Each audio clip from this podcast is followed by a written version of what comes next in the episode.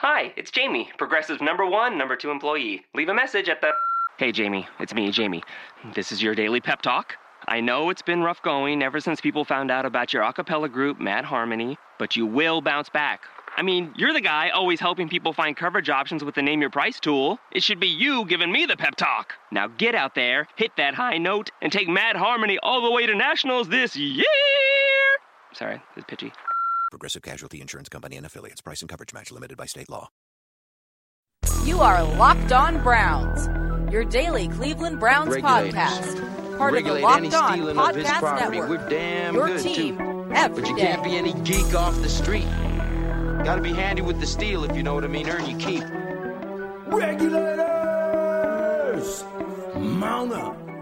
And mount up we did today, Cleveland Browns fans, on this first official day of N F L free agency.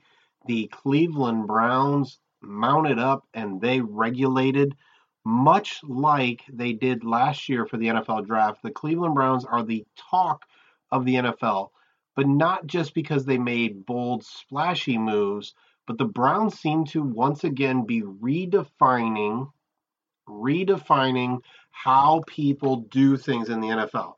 Whether it'll work long term, we're going to figure it out. But the Browns have done everything in their power to put themselves in a situation where they can win.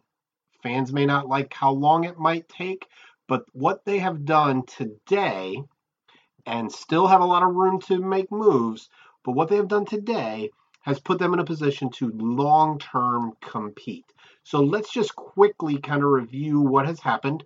Uh, the Cleveland Browns started the day with uh, a contract agreement with wide receiver Kenny Britt, formerly of the Tennessee Titans and the Saint Louis, now Los Angeles Rams. Mister Britt uh, had his kind of breakout season last year uh, and played best with Mister Jared Goff, who was terrible. But Kenny Britt comes in as a wide receiver on a contract that looks very similar to what we have been told the Browns had offered to Terrelle Pryor, maybe a little bit less. For many fans, that's the belief that Pryor is now gone, and that is very possible. But I can tell you that uh, Pryor still has the same contract offer on the table as he had at the beginning of free agency. Uh, the Browns have made some movements over time in their negotiations with Pryor, so they're not just kind of standing still. But at some point in time, either Pryor or the Browns are going to have to move on, and the Browns were not going to allow themselves to kind of strike out in free agency when it came to the wide receiver position. And they saw an opportunity to get a big-bodied wide receiver in Kenny Britt, who could provide them some solid production either with Terrelle Pryor or if Pryor leaves. And so for the Browns, it's it's a move to bring in a quality wide receiver um, who maybe doesn't have the upside of Terrelle Pryor, uh, but has matured over the years uh, and has a bigger track record, has a bigger track record than Terrelle Pryor does. But it's very possible that Terrelle Pryor will be back on this team. And at this point in time, I would say it's more likely than not, unless pride gets in the way. And that can be on either side. The Browns uh, could decide to pull their offer um, as Pryor is kind of going about his business, and he's going to travel to Washington uh, as the first stop. But what that tells you is no one offered him anything close really to what the Browns have offered, but he thought he was going to get more. See, free agents don't have to visit teams when they're great. See some of the signings today. Those players didn't visit. Those players signed because they're great. And the interesting thing is free agency, the money tends to dry up after day one and day two. So the longer this goes on, you have to wonder if the Browns offer will be reduced. And obviously, I think then you very much see that um, the Browns, uh, I'm sorry, Terrelle Pryor and his agent decide to move on. So Kenny Britt is signed. Joel Bitonio gets a huge contract extension that kicks in next year. But we have Joel Bitonio, and again, those of you listening to me on Locked On Browns know that I thought Joel Bitonio along with Christian Kirksey were huge extensions that the Browns had to get done. But I thought because of Bitonio's injury, you were more likely to see his extension uh, during the season or during training camp after the Browns have seen how he's physically doing, those kind of things. Nope. They saw the value. They re- they extended him. So they will have him for years to come. And then the Browns continue to fill out their offensive line, signing starting center J C. Tretter out of the Green Bay Packers. The deal was actually reasonable. Um, and so three years, less than twenty million dollars for uh, a very good starting center. Has a little bit of injury concerns, but a very, very good starting center. And then we pulled one out of Cincinnati and pulled out the best guard in this uh, free agency class, Kevin Zeitler. Zeitler, however you pronounce his name. Someone help me out on that one, but that's okay. I think it's Zeitler. Um, so the Browns, in a very short amount of time, have gone with, now they have Joe Thomas, Joel Bitonio, J C. Tretter, and Kevin Zeitler. Their plan is that Sean Coleman and Cameron Erving, at least at this point in time, will compete for that right tackle spot, but they feel very, very good about the talent they have on this offensive line. After that, we had the huge Brock buster, and again, obviously that's a got to be funny about it. And so the Cleveland Browns did something uh, that we've seen happen in other sports, specifically in the N B A, where a team needs to make room, make cap space, and so they deal a very large contract to a team who has cap space and gives that team some kind of asset as a benefit for doing that, right? And so the Browns took advantage of the fact that the um, Houston Texans, sorry, I'm, my mentions and my Facebook and texts are all going crazy tonight. Uh, the Browns took advantage of the fact that the Houston Texans wanted to get out of the Brock Osweiler contract for about sixteen million dollars. Um, and the Texans had to give the Browns a second round pick next year. The Browns also gave the Texans their fourth round compensatory pick, the Browns' fourth round compensatory pick, which is basically the top of the fifth round. It's kind of the end of the fourth, top of the fifth is the best way. And they got the Texans' sixth round pick. So it's about a forty pick difference between those picks for the Browns. So when I say that the Browns have kind of changed things, we haven't seen these kind of trades in the N F L. The Browns, whether no matter what you think about Brock Osweiler, no matter what you think about him, the Browns got a player that last year many teams were very interested in signing to big contracts. The Denver Broncos just got beat out. They wanted to re-sign Brock Osweiler. They just got beat out by the Houston Texans. So the Browns got a player that, let's just say worst case, uh, is a sixteen million dollars backup to move down forty picks and get a second round pick that with the Texans, who knows? The variability in the N F L is so big. Obviously, they're a very, very good team. Um, but who knows where that pick could be? That could be top fifteen. That could be, you know, twenty-fifth. But again, you're talking about another pick, a third second round pick next year. So the Browns took this tons of cap space and turned it into two very good starting offensive linemen, a starting wide receiver in Kenny Britt, a backup possible starter in Brock Osweiler. I wouldn't call him that, but there's a chance that he could be a backup quarterback or a low-level starting quarterback and a second-round pick. And here's the really cool things. Depending on how these contracts were kind of worked out and negotiated and kind of structured, the Browns have used about half, about half of their cap space this year. And so they went in with about one hundred five, one hundred ten million dollars.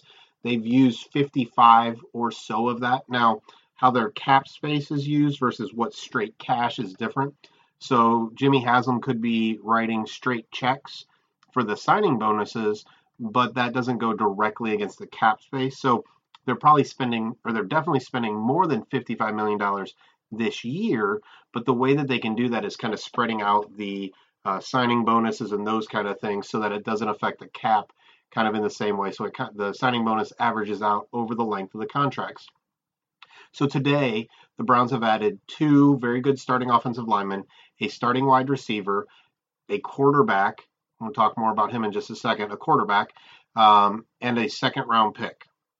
They are still in the lead for Terrelle Pryor. They're still in the lead for Terrelle Pryor. No matter what else is going on, he's visiting Washington. Uh, what we know is that very good players with very big contracts get signed generally on the first and or second days. Pryor hasn't got those offers and is still now going to try to visit teams to try to up his value.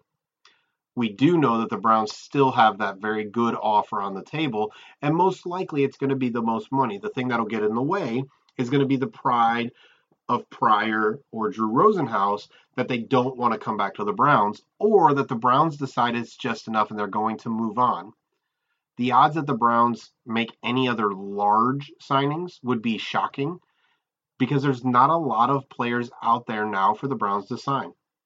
The defense still has a lot of needs, and there are some players out there that could really help the Browns.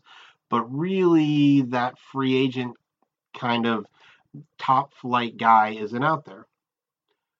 But from a quarterback position, guess what? Brock Osweiler could already be on his way someplace else. And so there's actually some rumors that the Browns already have. Um, they were out there by Ian Rapoport, um, Adam Schefter, uh, Jason La Canfora.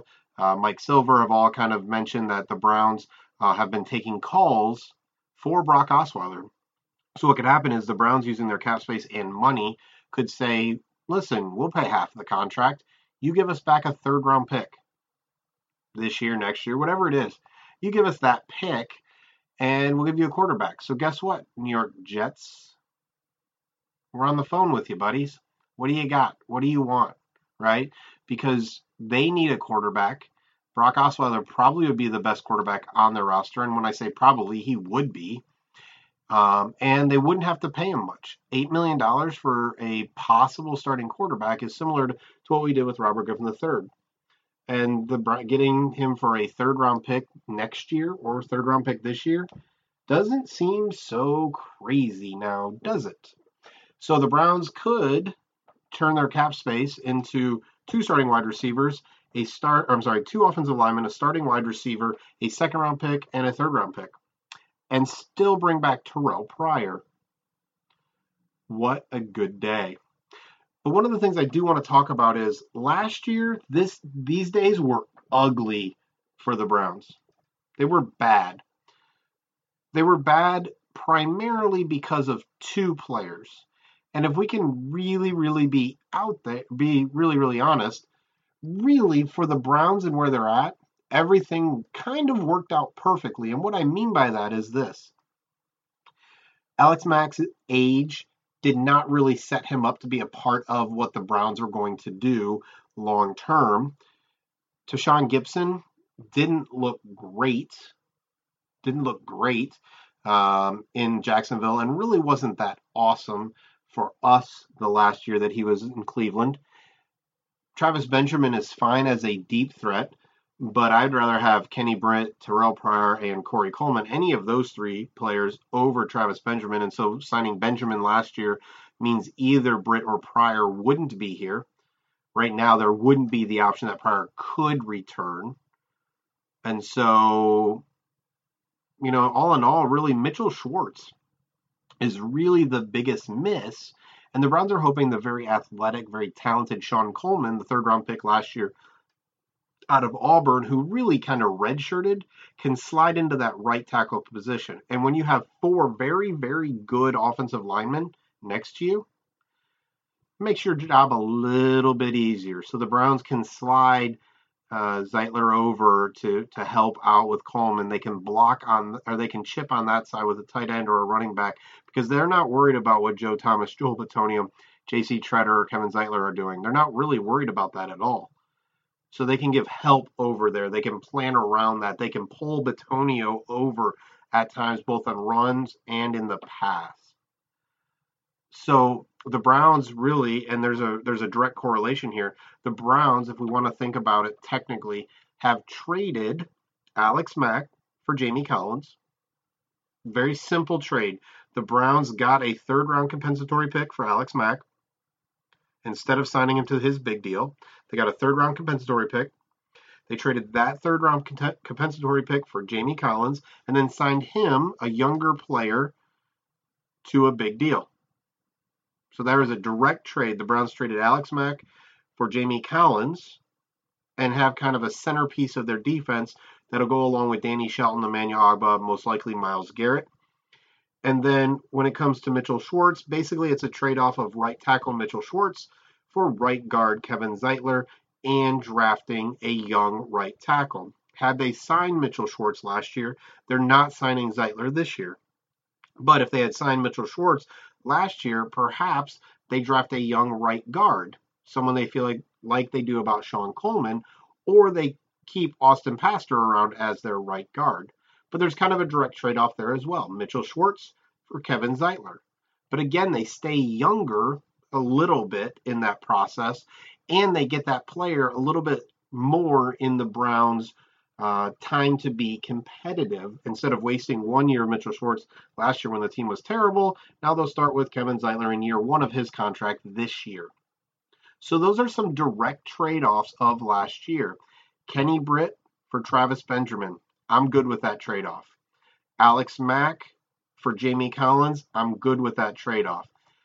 Mitchell Schwartz for Kevin Zeitler, I'm still good with that trade-off. I'm not great with it as I am the other ones. And then they use their cap space to bring in J C. Tretter to start at center. Everything looks to be going forward for the Cleveland Browns, and we're not done yet. We're not. There is a possibility of a million different trades, a million different signings, a million different things could happen between then, now, and the N F L draft.